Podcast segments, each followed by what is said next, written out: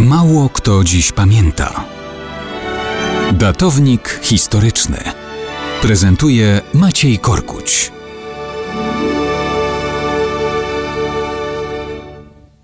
Mało kto dziś pamięta, że równo osiemdziesiąt lat temu, osiemnastego września tysiąc dziewięćset trzydziestego dziewiątego roku, życie zakończył Stanisław Ignacy Witkiewicz. Dzisiaj o nim pisze się, że był światowego formatu dramaturgiem, prekursorem teatru absurdu, wybitnym teoretykiem sztuki nowoczesnej i jeszcze bardziej wybitnym artystą, twórcą własnego, niepowtarzalnego stylu w różnych dziedzinach. Dodaje się, że był ambitnym filozofem i człowiekiem ze wszechmiar niepowtarzalnym. To prawda. Był Witkacy przede wszystkim sobą, jednostką wyrywającą się jakimkolwiek schematom, daleką od możliwości życiowego zaszufladkowania.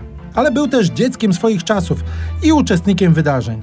Kiedy wybuchła pierwsza wojna światowa, był już niemal trzydziestoletnim mężczyzną, po burzliwych romansach, po różnych wydarzeniach życiowych. Był wtedy akurat w dalekich podróżach na innych kontynentach, ale przyjechał w tysiąc dziewięćset czternastym roku do Rosji i ochotniczo wstąpił do elitarnego pułku Leib Gwardii. W bitwie nad Stochodem już jako oficer w stopniu podporucznika został ciężko ranny, ale przeżył. W wolnej Polsce rozwijał swoje talenty i sławę, dostrzegając jednak złowrogi cień totalitaryzmów.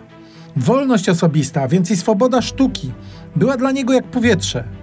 Kiedy odpowiadał na jedną z tysięcy krytyk, jakimi obdarzono jego dzieła, pisał między innymi: Nie posądzą mnie o to, że zostałem rozstrzelany przez komunistów, bo nie ma w Polsce Sowietów i ja niestety żyję i na razie piszę dalej.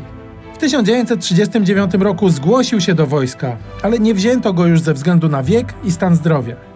Był na Polesiu, kiedy Armia Czerwona siedemnastego września tysiąc dziewięćset trzydziestego dziewiątego najechała Polskę.